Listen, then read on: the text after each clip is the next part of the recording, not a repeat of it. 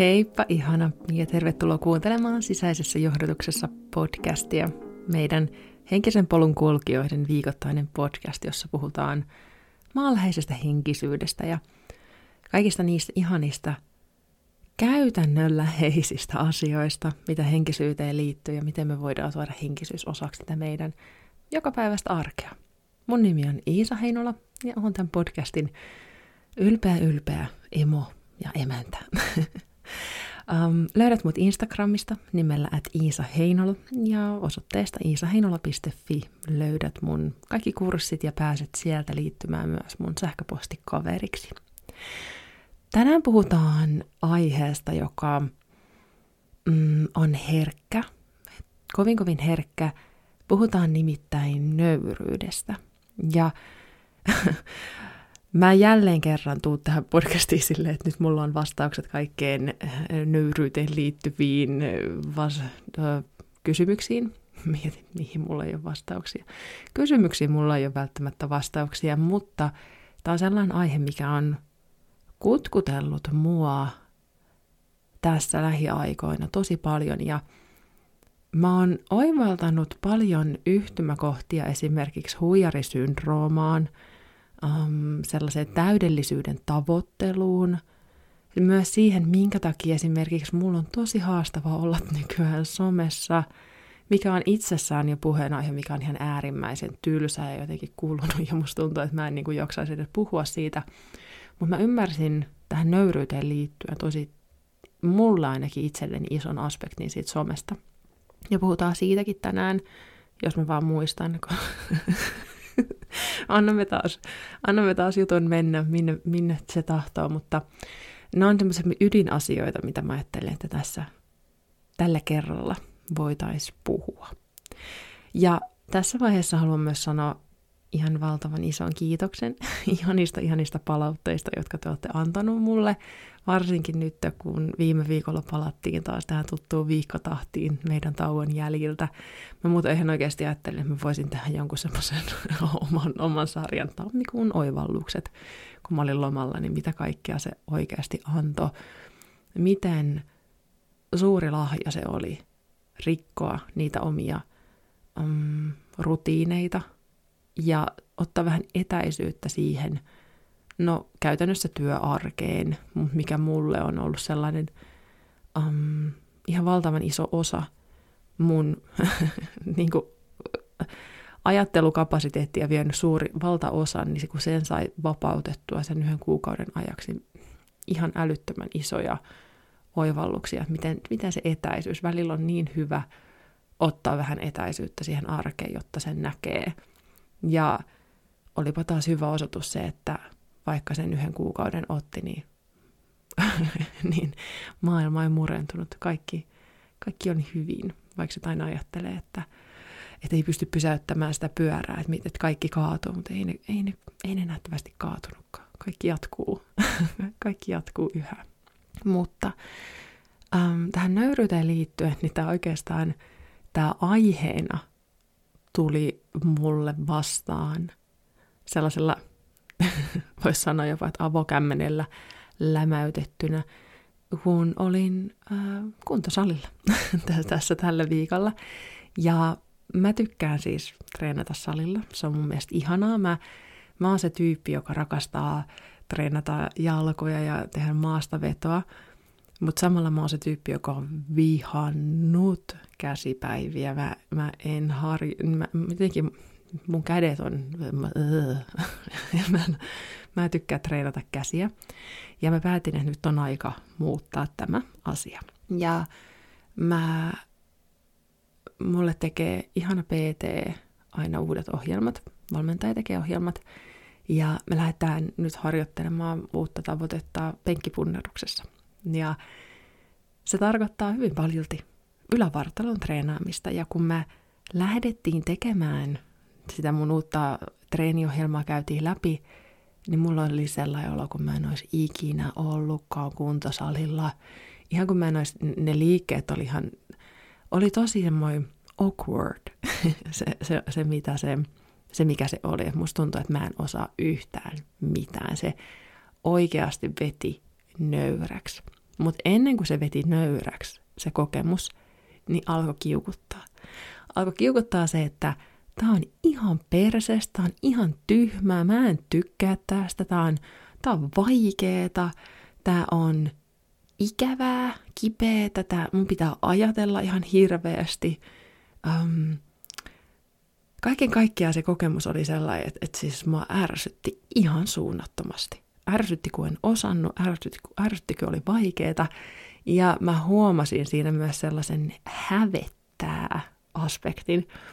Mm, ihminen, joka on ajatellut, että joo, mä osaan tämän salihomman ja sitten mä oonkin aivan, aivan niin kuin lapsen kengissä siinä, siinä uudessa treenissä, niin mua hävetti, kun mä en osannut sitä. Mulla oli sellainen, että mun pitäisi osata tällaiset jutut ja mun pitäisi olla, mm, se on mulla ainakin tosi vahva se, että vaikka mä aloitan jotain ihan uutta, niin mua, mä jotenkin lähtökohtaisesti oletan, että mun pitäisi olla siinä ihan tosi hyvä ja täydellinen. Ja kun mä sitä siinä treenatessa niitä ojentajat väpisten tein, tein niitä uh, uusia liikkeitä opettelin, niin oli myös aikaa mutustella ja pureskella sitä, että mikä tämä kokemus on, mi- mitä, mitä mä valitsen reagoida nyt näihin mun tunteisiin, mitkä täältä tulee, tämä tää häpeä, tämä kiukku, tämä ärsyyntyminen. Ja va- vastapainona vaakakupissa oli sitten kuitenkin se, että tätä mä haluan. Mä haluan ö, kohdata tämän epämukavuuden, mä haluan kohdata tämän asian, mitä mä oon vältellyt vuosikaudet. Ja se nyt vaatii sen, että mä nöyryn tämän asian edessä. Mä nöyryn sen asian edessä, että mä en osaa jotain. Mä nöyryn sen edessä, että tämä on mulle vähän vaikeeta. Tämä tuntuu epämukavalta, tämä tuntuu haastavalta. Mutta mä nöyryn sen edessä, koska se on se, mitä mä haluan. Ja nyt tästä lähin varmasti seuraavat viikot, niin minä menen nöyränä sinne salille tekemään sitä mun ohjelmaa, opettelemaan sitä ja kasvamaan sitten siinä. Ja kun mä tulin himaa ja mä makustelin tätä nöyryyttä, niin mä tajusin, miten helpottava, miten helpottava ja vapauttava se nöyryyden kokemus on. Koska mä en tiedä, onko se semmoinen niin sukupolvikokemus vai vai onko se joku vaan mun kuplani fiilis, mutta niin paljon on sitä sellaista, mm, että jokaisen pitäisi olla tosi hyvä kaikessa. Ja vähintäänkin feikata, että mä oon hyvä. Fake it till you make it. Ja se on oikeastaan tosi epäinhimillistä teeskennellä, että me osattaisiin kaikki teeskennellä, että me oltaisiin jotenkin täydellisiä, koska se ei ole millään tavalla mun mielestä ainakaan semmoinen ihmisyyden, inhimillisyyden ydin, päinvastoin. Mutta niin kuin mä sanoin siitä äm, sukupolvikokemuksesta tavallaan, niin mä kyllä koen, että mun niin kuin että meitä kannustetaan hirveän paljon siihen, että pitää olla niin kuin parhaita, pitää olla ykkösiä, on niin kova kilpailu, pitää, pitää näyttää itsestään vahvuudet ja jotenkin piilottaa heikkouksia. Heikkoudet on just nimenomaan semmoisia tosi asia, mikä pitää fiksata, ettei saisi olla heikkouksia. Ja myös se, että meidän pitäisi itse muka korjata ne meidän heikkoudet, eikä esimerkiksi sitä, että me tultaisiin yhteen ja yhteisönä täydennettäisiin toinen toistemme ähm, lainausmerkeissä niitä heikkouksia, mikä tuntuisi paljon loogisemmalta just kun miettii, että meillä kaikilla on niin omat vahvuudet ja mm, no toki sillä ei ole mitään väliä, jos mun kaveri harjoittelee niitä käsiä, käsilihaksia siellä kuntosalilla ja mä teen vaan jalkoja, niin se ei nyt täydellisesti sovi, mutta ehkä jos puhutaan isommassa mittakaavassa, niin, niin se sellainen mm, osaaminen ja um, hmm, itsensä kehittäminen oikeastaan, se on semmoinen ällötysjuttu. Se, että me kehitetään, kehitetään, kehitetään itseämme. Ja nimenomaan sillä, että mun pitäisi osata tämä, mun pitää osata tämä hampaat irvessä. Kun sitten taas toiselta se sama juttu, jos me tehtäisiin siitä näkökulmasta, että me todetaan nöyrinä, että mä en osaa tätä vielä, mutta jos mä harjoittelen, niin ehkä tää tästä. Ehkä mä pääsen tähän jotenkin syvä, syvemmälle ja opin um, olemaan tämän kanssa. Ja muutenkin se, että kun me pysähdytään sen äärelle, että meidän ei tarvi osata kaikkea. Meidän ei tarvi olla täydellisiä. Me saadaan tuoda esille ne epä... Niin kuin, mä en tykkää siitä epäkohtasanasta puutteet. En mä toisaalta tykkää siitä, koska se tar- kuulostaa siltä, että meillä puuttuisi jotain, niin kuin, että mulla pitäisi olla tämä osaaminen ja mulla nyt ei ole. Ylipäätänsä se, että me annetaan itsellemme lupa siihen, että me ei olla täydellisiä. Ää, en mä tykkää siitäkään. Mitä mä sanon? Mitä mä sanon sen? Että me hyväksytään se, että maailmassa on asioita, joissa me ei olla välttämättä hyviä. Niin se olisi se vapauttava. Ja maailmassa, jossa niin moni sanoo, että joo joo, osaan ton, osaan tämän, on hyvä tässä, on hyvä tossa, niin se saattaa tuntua, että on vähän niin kuin alta vastaajana siinä, jos, et, et, jos mä oon ainut, joka tuo esille sen. Mutta mä kyllä kieltäydyn uskomasta siihen, koska joku ääni takaraivossa sanoo rehellisyys maan peri, niin ehkä siinäkin on totuuden siemen, koska me jokainen tiedetään ihmiset, jotka on rehellisiä, mm, maanläheisiä, jalat maassa. Ja kun me kuullaan totuus, niin kyllä mä uskon, että me arvostetaan sitä totuutta, me tunnistetaan totuus. Ja nyt mä niin kuin ehkä vielä tiedostan sen, että se totuus meille itsellemme, kun me puhutaan totta itsellemme, kun me ollaan rehellisiä itsellemme, niin sehän on se ensisijaisen tärkein. Se, mitä me tuodaan ulos sitten maailmalle, niin se on, se on sitten taas oma valintansa. Mutta se, että me lähtökohtaisesti oltaisiin rehellisiä itsellemme, niin mikä, ainakin mulle se on sellainen huokaus, ollaan se hengitys, se vapaus, että mun ei tarvi osata kaikkea. Mulla on just nyt työn alla toi mun lupa loistaa kirja siinä mielessä, että mä käyn sitä läpi, koska se ilmestyi äänikirjana tässä tämän vuoden aikana. Ja mä luen sitä kirjaa nyt mielenkiinnolla, koska se on kaksi vuotta sitten kirjoitettu.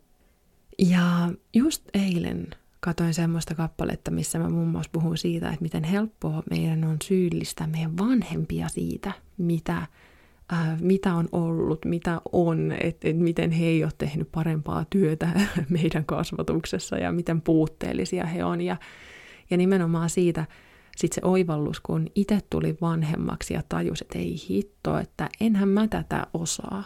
Mä oon aivan niin kuin, taas jälleen kerran niin kuin puutteellinen, puutteellisen näiden mun kykyjeni kanssa ja mä vaan teen parhaani ja ja se, se, se, se riittää just siihen, mihin se riittää. Ja miten väärin se on niin kuin ollut odottaa mun vanhemmilta, että he olisivat jotenkin ollut täydellisiä kasvattajia nimenomaan minulle, kun hekin on vaan opes, opiskelleet ja oppineet, miten se toimii se systeemi. Ja se on mun mielestä sitä nöyrtymistä siinä, että tullaan sieltä norsulluutornista alas, tullaan sieltä jakkaralta alas ja todetaan, että kaikki vaan yrittää parhaansa, niin kuin tuossakin esimerkissä. Jotenkin mä toivon, että mä jotenkin saisin välitettyä sulle. Musta on haastavaa löytää sanoja ja mä mietin, että teikö mä tämän jakson vähän myöhemmin, mutta koska tämä niin tuotiin mulle nyt tässä, niin mä halusin tuoda sen myös sulle. Ja jakaa ehkä näitä ajatuksen siemeniä, jotta sä voit ottaa niistä oman ja ehkä alkaa heijastamaan niitä sun omaa elämää, että onko niinku jotain, missä sä voit sitä nöyryyttä antaa itsellesi lahjaksi. Ja mä tiedostan, että se nöyryys on myös, mulle se on vähän, että et joku oppi, opetettu malli sanoo, että ei saa alistua. Ja että nöyryyteen liittyy nimenomaan, että joku nöyryyttää sinua. Että ne on niinku, negatiivisia, semmoisia sellaisia ajatuksia, asioita, mitä pitäisi vältellä. Mutta sitten mä myös tiedostan sen, että niin, se, se ajatusmalli ei ole vienyt mua kovin pitkälle, kovinkaan kauniisiin asioihin. Se on just se maailma, se missä kaikkien pitää teeskennellä osaavansa, jo, niin kuin kaikki. Ja missä niin kuin kilpailu on jotenkin arvokasta ja se on niin sitä elämää, mistä mä pyrin koko ajan poispäin. Ja jos miettii henkisyyttä, että mikä on henkisyyden tavoite just sulla, koska sehän on jokaisella henkilökohtainen, että mitä, mitä haluaa siltä henkisyydeltä. Ähm, mulle itselleni se on se, että mä haluan olla lähempänä Jumalaa ja tiedostaa sen rakkauden, elää siinä rakkaudessa, muistaa sen rakkauden, niin mä tiedostan sen, että kun mä koen nöyryyttä, niin se Jumala on mulla vahvemmin läsnä. Siinä nöyryydessä mä oon siinä mun hengen taajuudella, jolloin mä pystyn olemaan myös siinä jumalallisen rakkauden taajuudella. Ja se on ihanaa. se on tosi, tosi ihanaa. Ja ilman sitä nöyryyttä, niin enhän mä pystyisi kasvamaan, kuulemaan sitä johdatusta, kasvamaan siihen suuntaan, mihin mua halutaan kuljettaa ja löytämään sitä rauhaa, mitä, missä mä haluan elää mun elämääni. Ja oikeastaan se nöyryys onkin tosi, tuntuu tosi vahvalta tieltä siihen rakkauteen, myötätuntoon, lempeyteen, jotka kaikki tuntuu sellaisilta asioilta, mitkä ravitsee aivan valtavasti.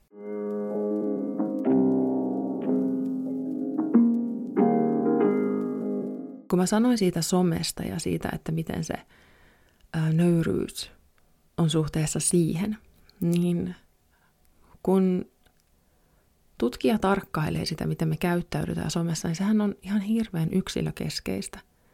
Minä, miten minä tuon nyt itseäni esille ja mitä minä haluan nyt sanoa.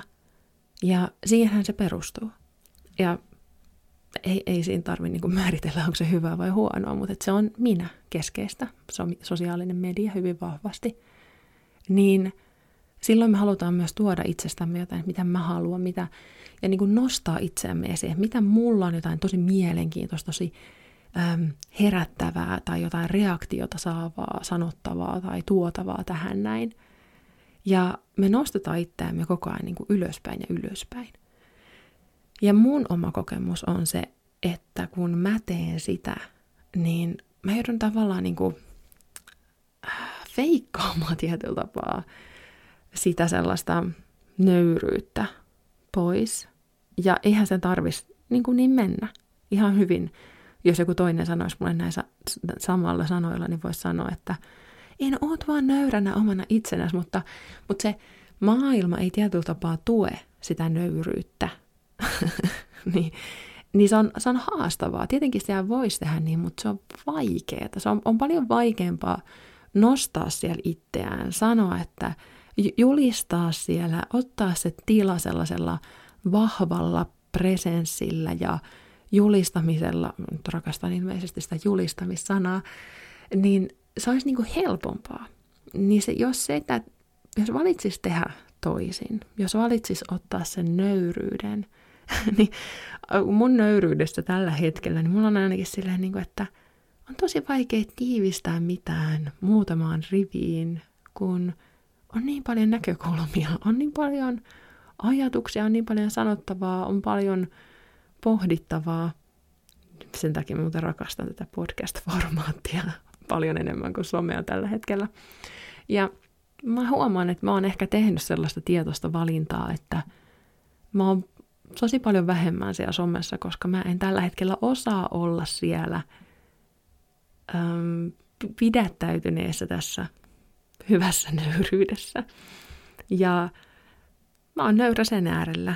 Mä en osaa olla somessa sille, että se ää, ei veisi multa sitä rauhaa.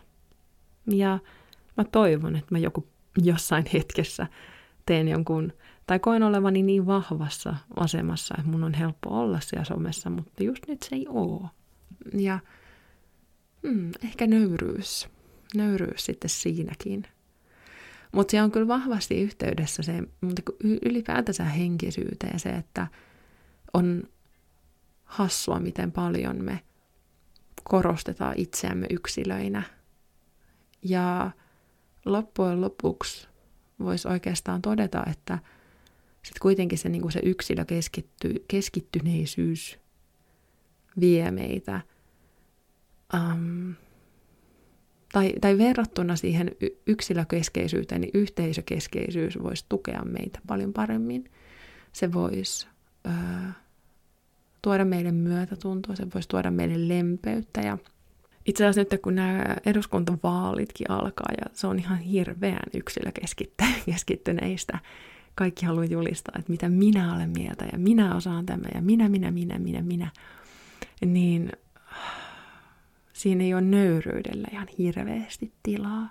Se on, ju, se on muuten tosi hyvä osoitus siitä, että jos sä oot nöyrä, niin sä helposti saatat tässä ajassa näyttäytyä vähän sellaiset vellihousulta, joka ei ole mistään mitään mieltä.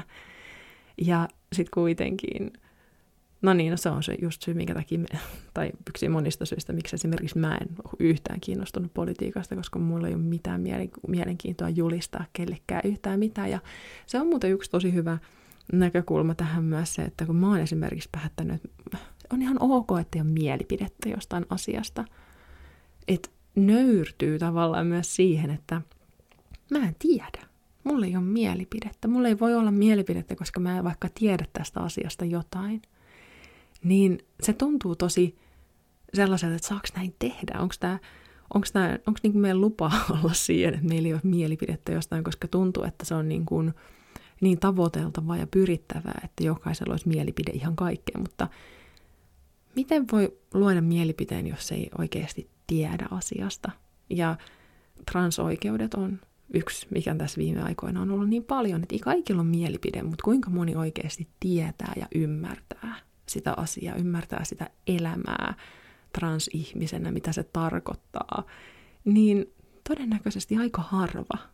Mutta kaikilla, tai ainakin monilla, tuntuu olevan mielipide siihen asiaan. Ja, ja se on niin kuin mukaan se viisauden ja mm, arvostuksen lähde, että minä olen tätä mieltä, minä olen vahva yksilö, jolla, joka omaa mielipiteitä, niin se tuntuu tosi hassulta, se tuntuu tosi äh, vääristyneeltä. Mä en tiedä, onko siinä tilaa nöyryydelle. Ja sitten samalla tietyllä tapaa mulle, mä niin kuin näen ne kaksi asiaa vähän niin kuin nyt just omassa elämässäni niin näyttäytyy niin kuin päinvastaisilta. Että se, että mä julistan ja kohotan itseäni ja yritän esittää sitä, että mä tiedän kaiken ja vaikka en tietäiskään, niin puhun silti. Versus sitten se, että mä totean, että mä en tiedä. Mä en, mä en osaa sanoa ja mä voisin oikeastaan sanoa ihan kaikista mun elämän osa-alueista, että mä en tiedä. Mutta – mä teen parhaani. Ja tämä teen parhaani, niin ainakin mulle se on ollut tosi kryptoniittia aikaisemmin. Se on nimenomaan ollut sellainen, että fuck, taas mun täytyy tehdä parhaani, että mä en jaksa. Ja mä oon sitä miettinyt, että silloin kun se on ollut nimenomaan siinä, että mä en jaksa tehdä koko ajan parasta, niin, niin se on ollut paras sieltä, niin kuin sen ulkopuolisen mittariston kautta. Että mä feikkaan, että mä osaan ja mä oon super, super, duper, hyper täydellinen ja upea. Mutta sitten kun on alkanut miettiä sitä, että no mut hei, jos se on paras vaikka muun ja Jumalan välillä, että mä voin niinku sisäisesti sanoa itselleni mun henkiyhteydessäni, että tämä oli nyt paras, mihin mä pystyin tänään. Ja siinä on just se nöyryys, semmoinen armo mukana. Niin vaikka tänä aamulla meillä esimerkiksi otettiin hyvin vahvasti, hyvin voimakkaasti, otettiin yhteen mun tyttäreni kanssa mm, päiväkotiin lähtiessä. Ja voin sanoa, että ei ollut mitään vanhemmuuden huippuhetki.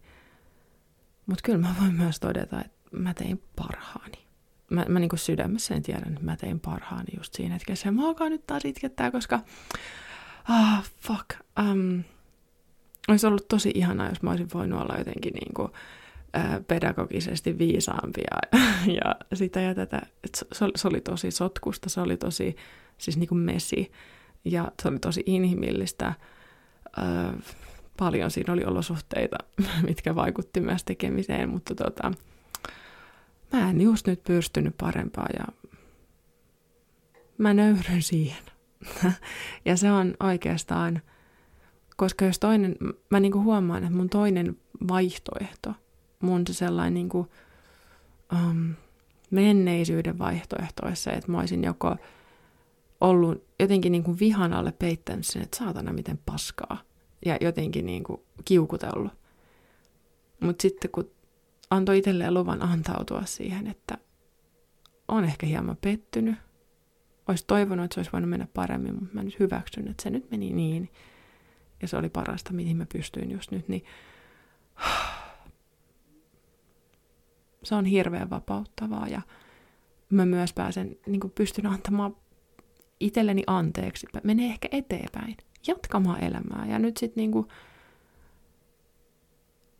vapauttamaan sen taakan ennen kuin se kerkee patoutua, patoutua muuhun mitä se kieltäminen, kieltäminen olisi voinut tuoda. Ja mä tiedostan niin vahvasti, että tässä on ihan valtava syvyys, kun mä lähden jatkamaan tätä, tätä teemaa itseni kanssa. Ja, ja kuten sanottua, niin olen nöyränä siinä, että, että tämä ei ollut nyt mikään sellainen niin kuin julistus, selkeä julistusjakso, vaan, vaan yhden kuolevaisen ihmisen inhimillistä pohdintaa.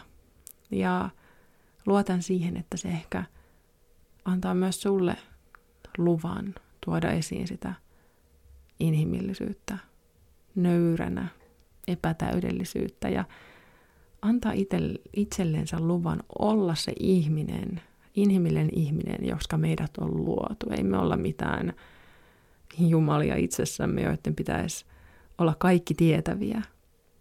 Meitä ei ole tehty siihen. Mä näin just jonkun hauskan, hauskan kuvan siitä, että voi luo, että on taas tällä, että mä en edes osaa selittää sitä kuvaa, ja sitten mä rupean selittämään, ja sitten sä oot silleen, niin että mä en Iisa ymmärrä yhtään, mitä tuossa oli hauskaa.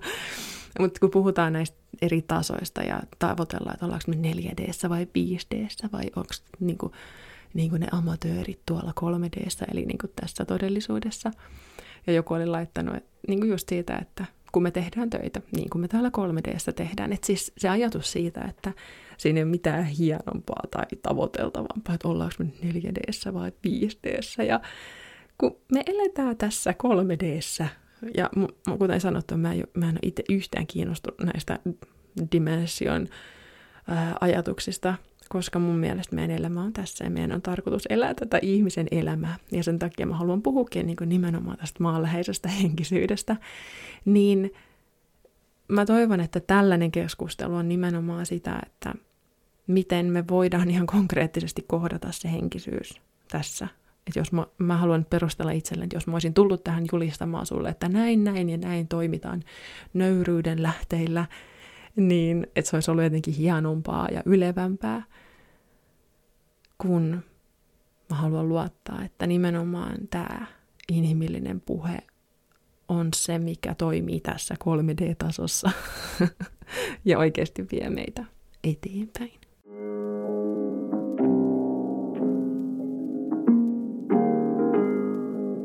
Mä kävin kuuntelemassa Mä pidin äsken pienen, ihan pienen tauon ja kävin kuuntelemassa, niin mä sanoin tuossa jakson alussa, että mitä mä aion puhua. että ois mä puhunut yhtään niistä aiheista.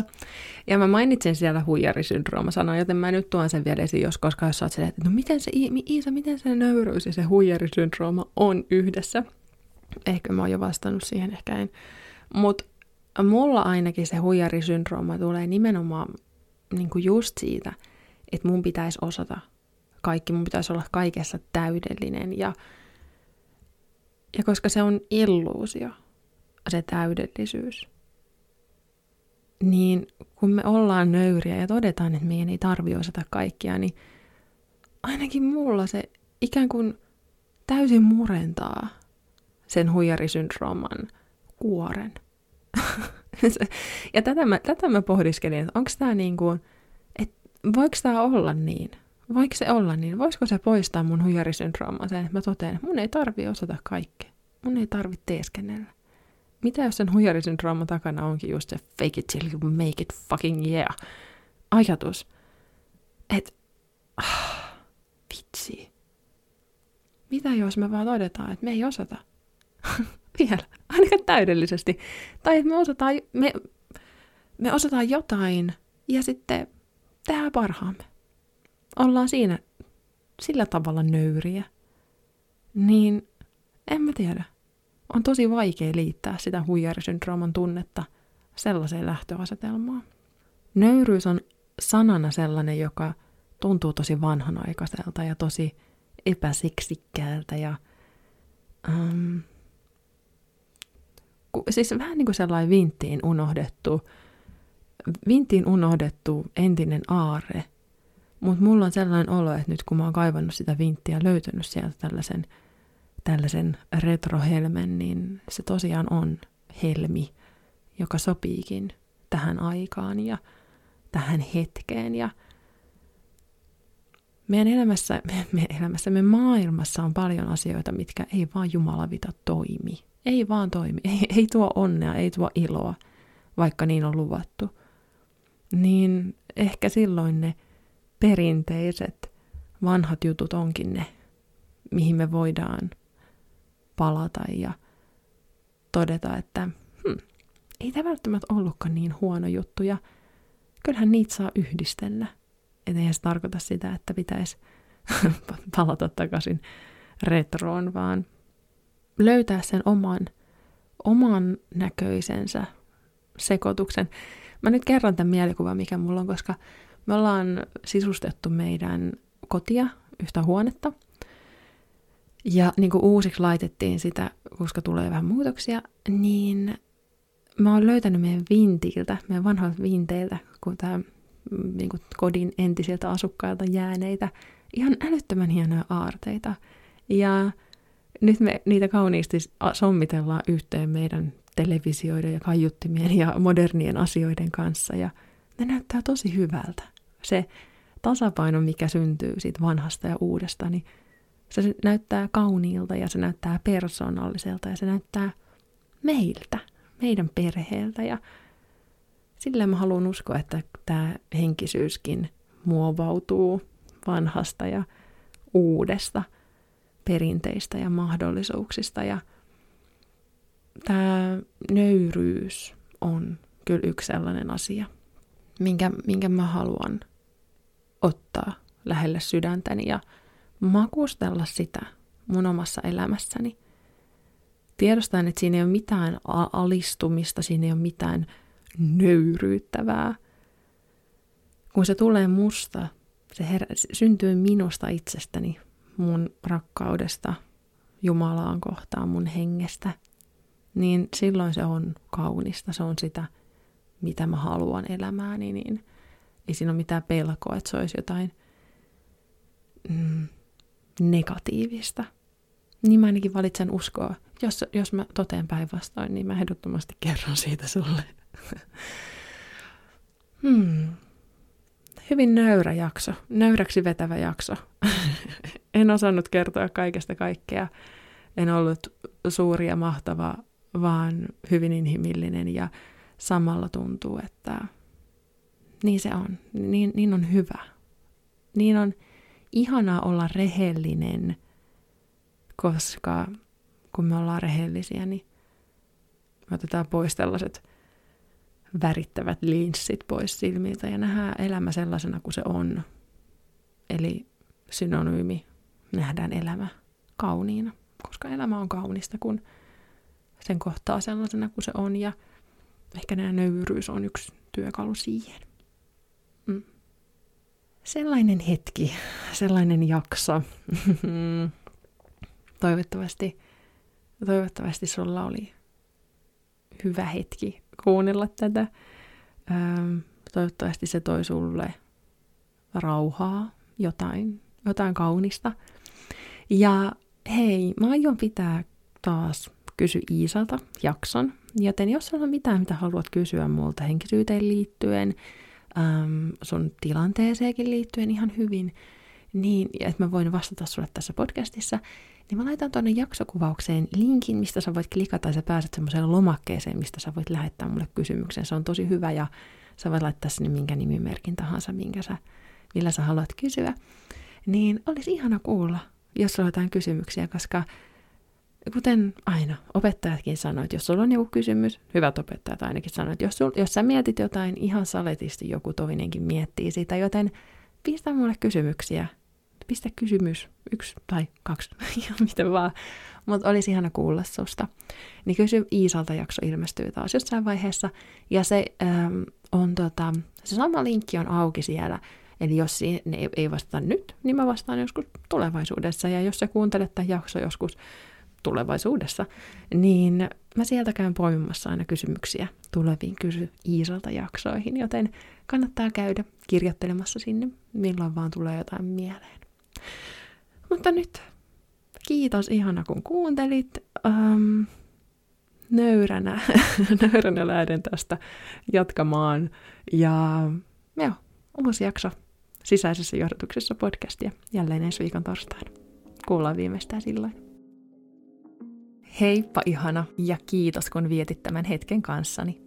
Mikäli tykkäsit tästä jaksosta, tykkäät tästä podcastista, kiitos, jos käyt antamassa viiden tähden arvostelun, klikkaamassa seuraa painiketta ja kuuntelet lisää jaksoja. Se merkitsee tosi paljon mulle ja tälle podcastille, joten iso iso halaus, jos käyt niin tekemässä. Mikäli oot valmis herättämään sun sisäisen johdotuksen, tervetuloa osoitteeseen iisaheinola.fi. Löydät sieltä niin paljon resursseja, pääset liittymään muun muassa mun sähköpostikaveriksi ja saat viikoittaista tukea sun henkiselle polulle. Mä luotan suhun ja sun kykyihin aivan sataprosenttisesti ja tiedän, että sussa on kaikki, mitä sä tarvit kuullaksesi sun sisäistä johdotusta. Tuu osoitteeseen iisaheinola.fi Kiitos, jos saan olla sun tukenasi. Uusi jakso sisäisessä johdotuksessa podcastia jälleen ensi viikon torstaina. Kuullaan viimeistään silloin. Ihania hetkiä sun sisäisessä johdotuksessa.